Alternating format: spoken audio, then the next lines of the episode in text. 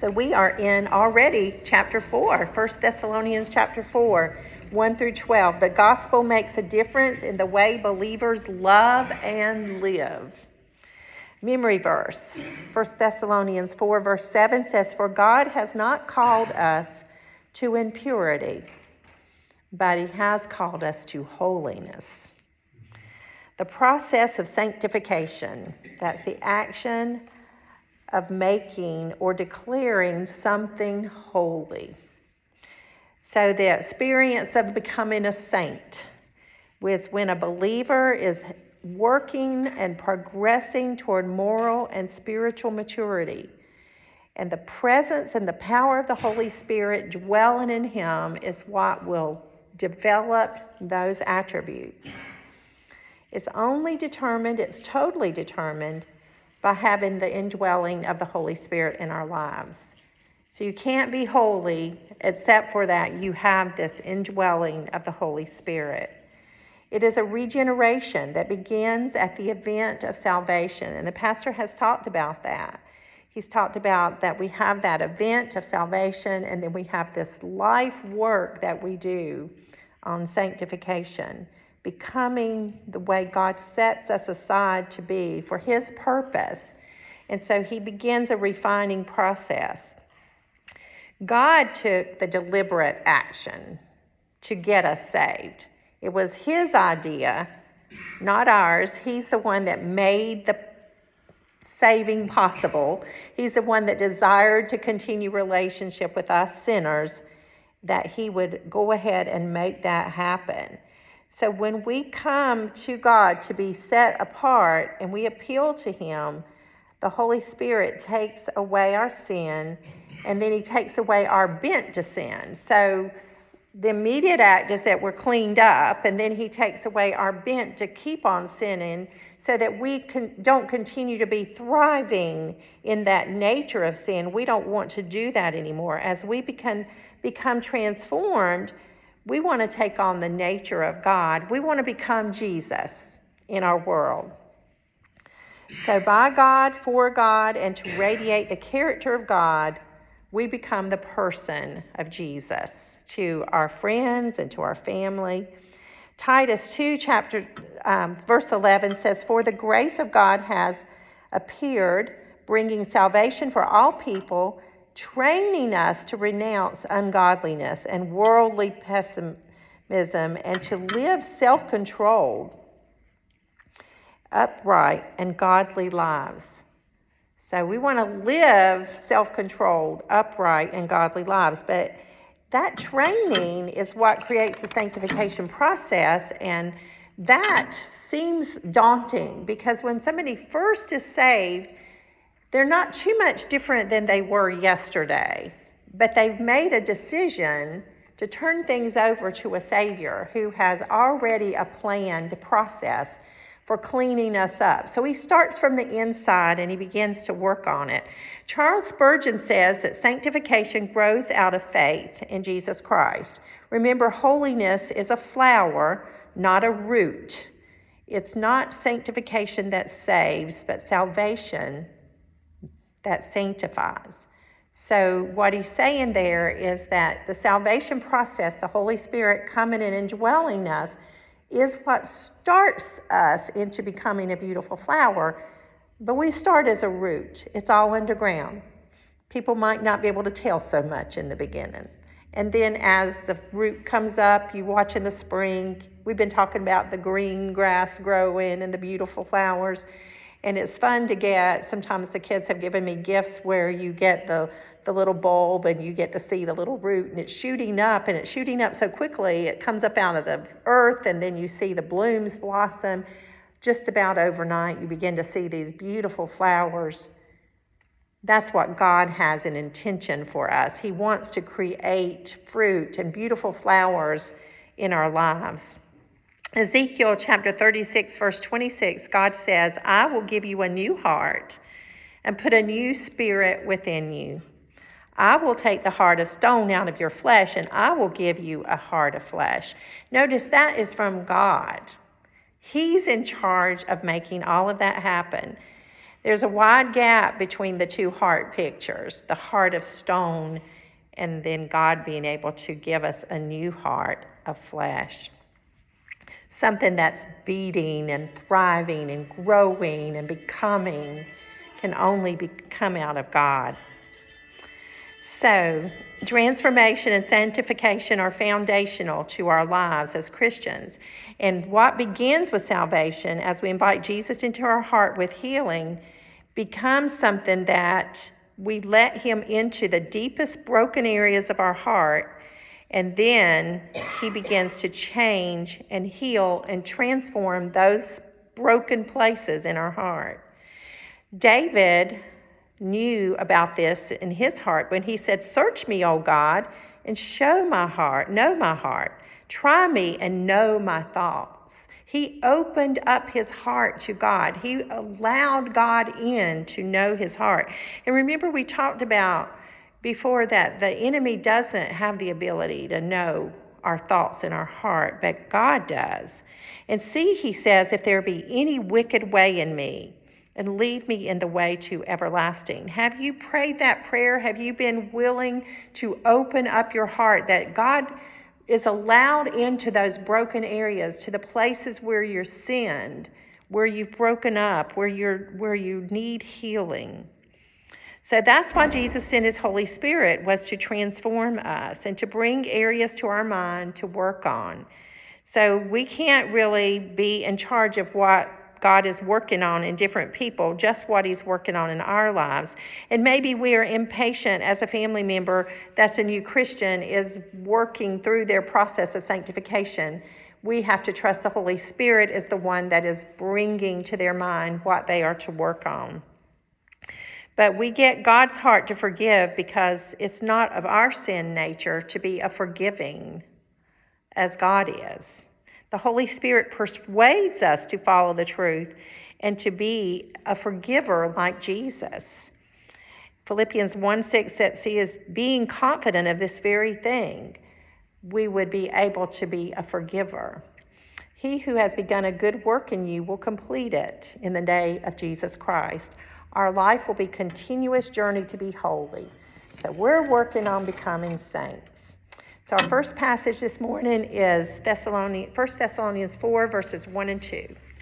Additionally, then, brothers and sisters, we ask and encourage you in the Lord Jesus that as you have received instruction from us on how you should live and please God, as you are doing, do this even more. For you know what commands we gave you through the Lord Jesus. Okay, so this is a transition point in the letter from Paul. So from this point on, Paul sets out to instruct the church how to live and how to love and how to have an expression of their faith in Christ. So notice his language. He says, brothers and sisters. And he doesn't just say brothers, he says brothers and sisters. He acknowledges the church as a body, and he acknowledges the church as a unique relationship, a family. We are a family. Back in Genesis, God set up the family. Adam and Eve had children, and they shared a home, and the parents brought being under the same parents brought closeness to the children. They had a common meal time and a common set of values that they were taught. And then that picture is pulled in to represent the early church. They met in homes, they ate together, they probably worked together. They had very much in common. I have three sisters that I love dearly.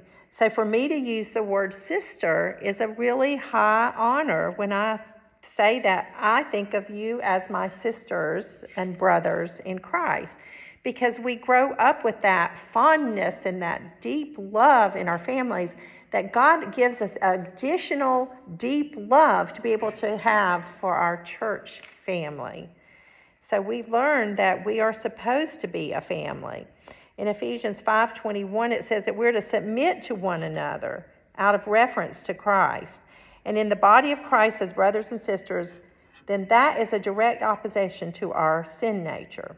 We allow God to crucify the selfish sides of ourselves, that we might have a selfish agenda, and that He would allow us to become giving and loving and sharing like we would in our own families. Philippians 2 th- 3 and 4 says, Do nothing out of selfish ambition.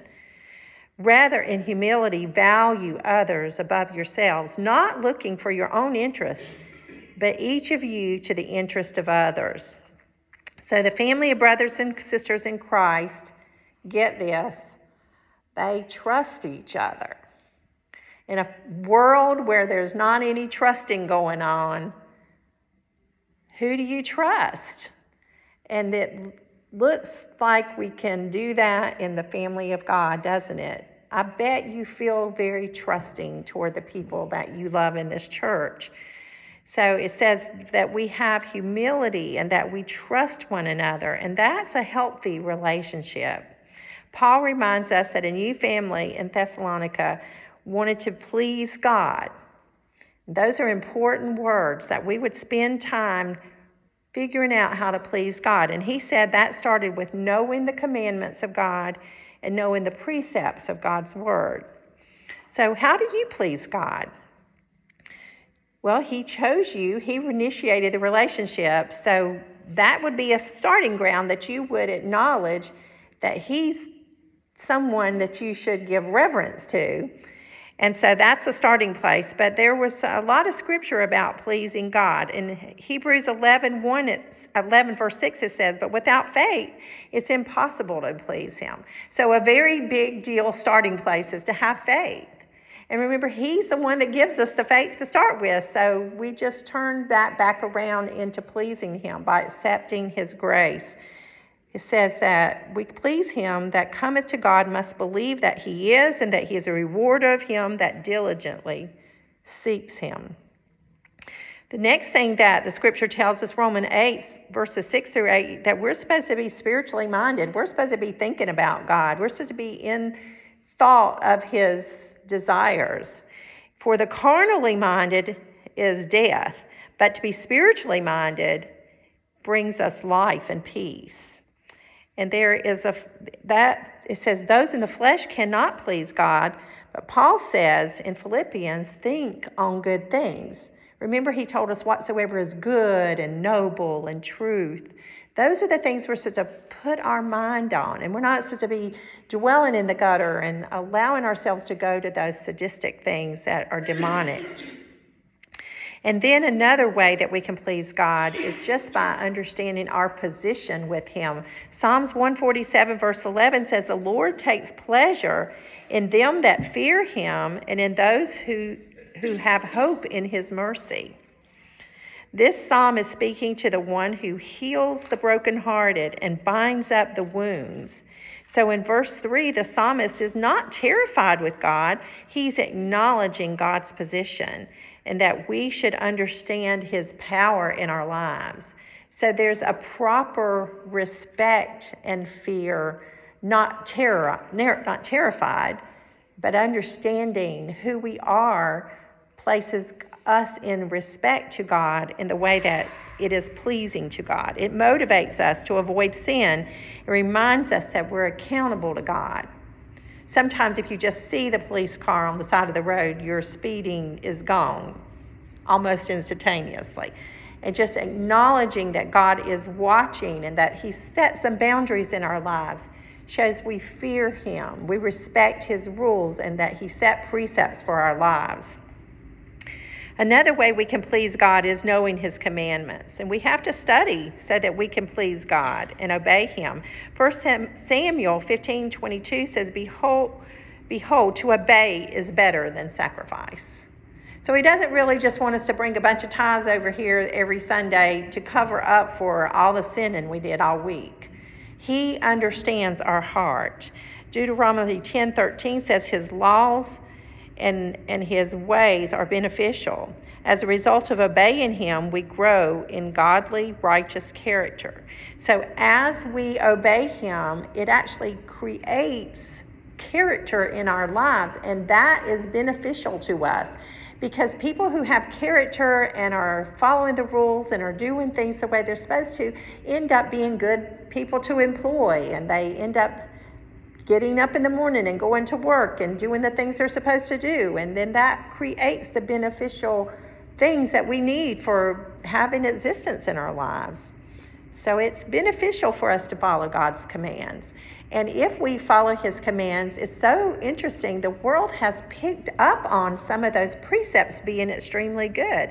I get a, um, a little look just from the humanism side of things because of my work, and I'll see that the latest speaker now in the humanistic pursuit of happiness will pick up another concept from Christianity. Unfortunately, they just pick up a, a characteristic that they can't really support with the Holy Spirit like we do, but they see that it's beneficial. They see that it's creating good workers. The research is really clear that Christians are good to employ, that Christian marriages last better than secular marriages, even if it's not a huge amount, that there's some benefit, that marriage produces more well children. And there's a lot of things that are picked up in the psychological studies.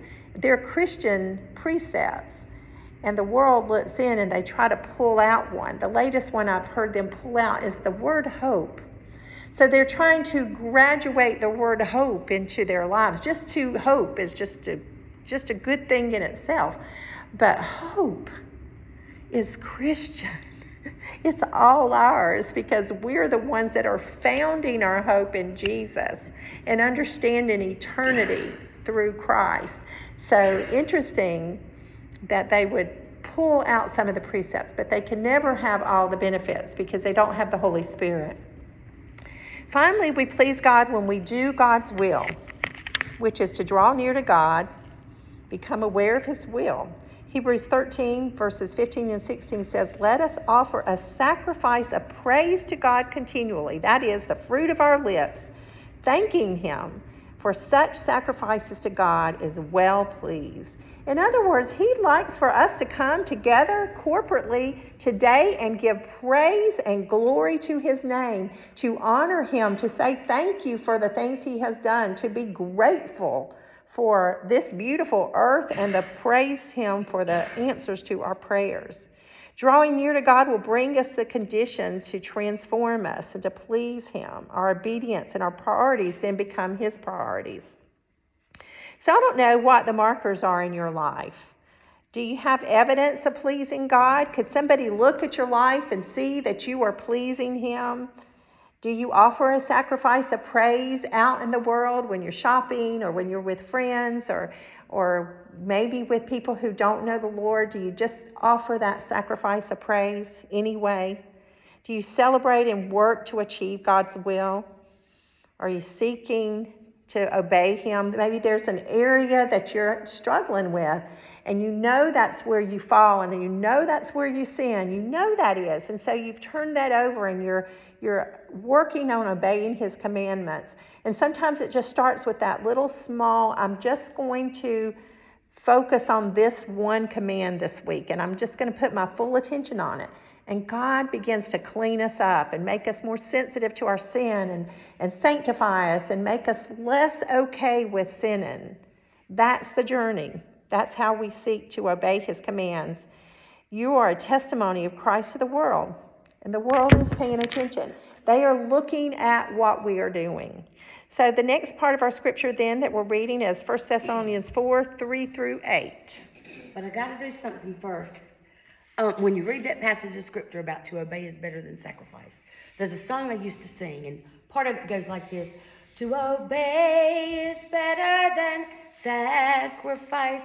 I want more than Sundays and Wednesday nights. For if you can't come to me every day, then don't bother coming at all. That when you read it, one. I just couldn't stop.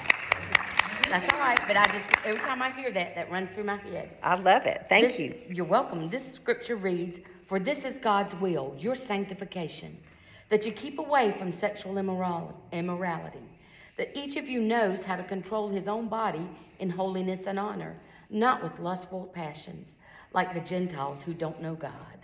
This means one must not transgress against and take advantage of a brother or sister in this manner, because the Lord is an avenger of all these offenses, as we also previously told and warned you.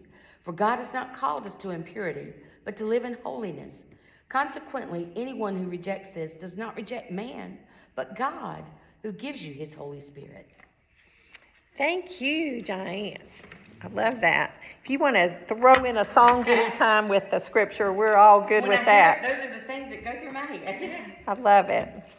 Paul cuts right to the core with his instruction on living God's will. So in these five verses, he contrasts the life of impurity with the life of purity and holiness. The word holy is a word that we say for God. I do. Holy, exalted, or worthy of complete devotion, as one is perfect in goodness and righteousness. But in this context, Paul's saying we need to be holy. And he's saying it in that we are completely holy, as in completely devoted to holy God of the universe. As you draw close to holiness, you pick up these attributes of holiness. As you draw closer in relationship, you begin to become like that person. You begin to share qualities. And we know that when Moses went into the presence of God, that he would come out and he would have the Shekinah glory of God shining, and people would not even be able to look directly at that indirect reflection of God. The more we are with God, the more we will be holy. We are supposed to be set aside for God. We're supposed to be separated from the worldliness and impurities of this world. And so Paul goes straight to the hard place and he addresses that holiness for new believers has then to avoid sexual immorality. In verses 4 and 5, he says that we have to control our bodies. He teaches consistently that human sexuality is to be expressed within limits. We know from history and our present day that it doesn't come naturally to human beings to be limited. It's a discipline and it has to be pursued. In 1 Corinthians 6, verses 18 through 20, Jesus has a, says that he has authority over our bodies, and so believers need to have discipline over their body. And that includes the body passions. Sexual immorality contradicts God's purpose. Lustful passions do not show respect or honor to ourselves or others. And Paul says people who place no limits in satisfying their lust do not know God. He's very clear. Paul was assuring new believers that God the Father and his Son were not like the pagan gods of their time who adopted and had an extra- extravagance all of the sin natures that were definitely exploiting people, and sexual immorality was part of that. Paul was assuring them that Jesus was nothing like that. Paul uses the word transgress, which means to cheat or cross boundaries. Violating trust is one of the cardinal results of sexual immorality. Someone always loses when sexuality leaves the boundaries that God set for marriage. Passion can demean, manipulate, exploit. It always, always causes someone to put themselves ahead and put in the back seat the other person. They just become selfish. Paul reminds us that God is the avenger for the unspeakable offenses that occur from unbridled passion. Please pray for our Christian influence in a world that exploits children, that exploits women and young boys and men for money, for power, for unsatiable desires and trafficking and pornography and solicitation of their innocence, even as children. I may have told you this, but in one month in 2016, there was enough pornography on the internet that would have been everything that had ever been written up until that time. There was so much pornography. Just one month had gone out to this world. It is a huge, big problem. God does not turn his head to these new societal norms that destroy marriage and that destroy the family. and we shouldn't either. And we are going to have to take a stand against the new languages and the new definitions. The church can be loving, but the church does need to reject the impure lifestyles that are being thrust upon us as normal and the new norm and the new definitions, and you're a bad person if you don't agree. The church has to be one place to stand. So we will understand that the church can be a loving place for the sinner to come. Even though the church does reject the impure lifestyles, the church is the place where sanctification happens, where the person can go from impurity to holiness. So let's come to our last scripture then, which is 1 Thessalonians 4 9 through 12. About brotherly love. You don't need me to write you because you yourselves are taught by God to love one another. In fact, you are doing this toward all the brothers and sisters in the entire region of Macedonia. But we encourage you, brothers and sisters, to do this even more, to seek to lead a quiet life, to mind your own business, and to work with your own hands as we commanded you, so that you may behave properly in the presence of outsiders and not be dependent on anyone.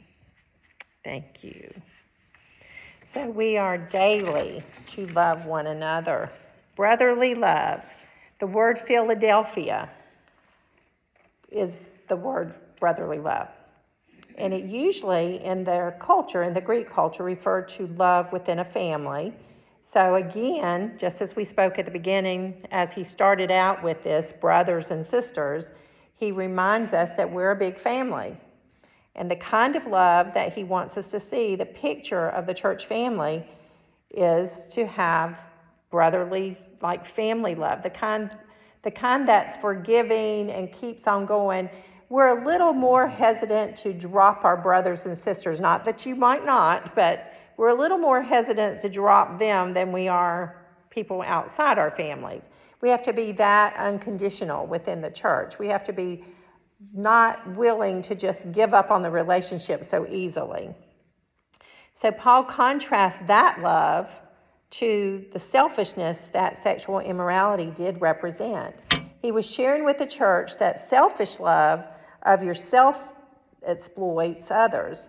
And it's a very huge opposite of brotherly love that causes the believer to serve one another, to share their, their means, to give to one another, to to do work for one another, to find a way to help one another.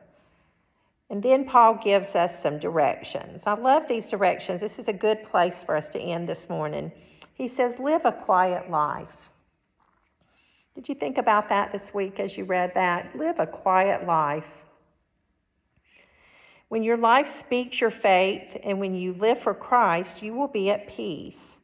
That will exhibit a special calmness He's not saying don't speak up. He's not saying be in a corner and not ever speak up and, and be a witness for Christ. He's saying give evidence to people that you have peace that passes understanding within your life. Then he says, mind your own business. Did you know that came out of the Bible? Mind your own business. It seems like such a mean way to tell people to get out of get out of your nose, but it actually comes from Paul, and it makes it reminds us that Paul was such a direct relationship man. He was involved with people. Remember, he was working side by side with these people. He knew who was fussing. He even in some of his letters talks about the women and who's actually by name, names them out. that they're causing trouble with in the church. So he understands human nature. He understands our need to get in the middle of each other's business. You see something that you don't understand and it gets on your mind. He says, Mind your own business. we can smile at that, but we understand that it is important for us to focus on the important things. And sometimes getting involved in somebody else's business is time wasted because you can't mess with their business, you can't change their business. It's become gossip, it becomes um, something that you shouldn't be in the middle of. Pretty good advice. Live a quiet life. Could you see how minding your own business could lead you to have more of a quiet life if you weren't all up in somebody else's business? Paul is very straightforward with us this morning. And then he says, work with your own hands. So each of us can contribute to life. In our contribution to the work of life, he reminds us that there's work to be done.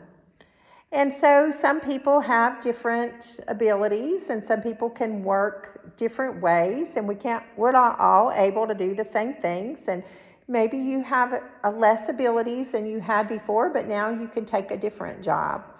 When I'm teaching um, life support at the hospital, I remind the nurses that the person who's being resuscitated only has four minutes of good brain. So if I am the one doing the chest compressions and I am not doing them well, push me over, take that job, because it's important to that person that we're saving their life to keep their brain going. so sometimes we do see that someone can no longer do this job as well and so we say let's let you do this job so in that that example i say to them they can do the ambu bag it doesn't take as much strength. But somebody really strong has to do the compressions. So there are places where we turn over one ministry to another person and we take on a different ministry. But we still keep doing things. We don't quit. We can all still pray. I know some of your ministries are praying and sending cards and making telephone calls. Those are really big deals. Those are huge, big deals. And they are important and they're not less than any of the other things like the preacher preaching to us. All of that keeps and knits our body together as we serve together. So, direct benefits come to your life when you have a quiet life and mind your own business and work with your hands. You will exhibit correct behavior, he says. He says, What will happen if you do these things? You're witnessing with strength, but quietly, calmly facing the world, not, not going berserk over every new bad thing that happens. You're minding your business, you're doing, you're continuing your ministry. The result of that is just this beautiful picture that kind of matches where he has been all along with this whole study in First Thessalonians. You're going to be behaving in just the right way to be caught. To be caught by our Lord when he comes back. That's just what you want to be doing when he comes back. You want to be caught doing his work. You want to be doing the right thing. You want to be the one that was out there. The pastor wants to be by the bedside of Miss Nancy if the Lord comes back today, He wants to be caught visiting the sick.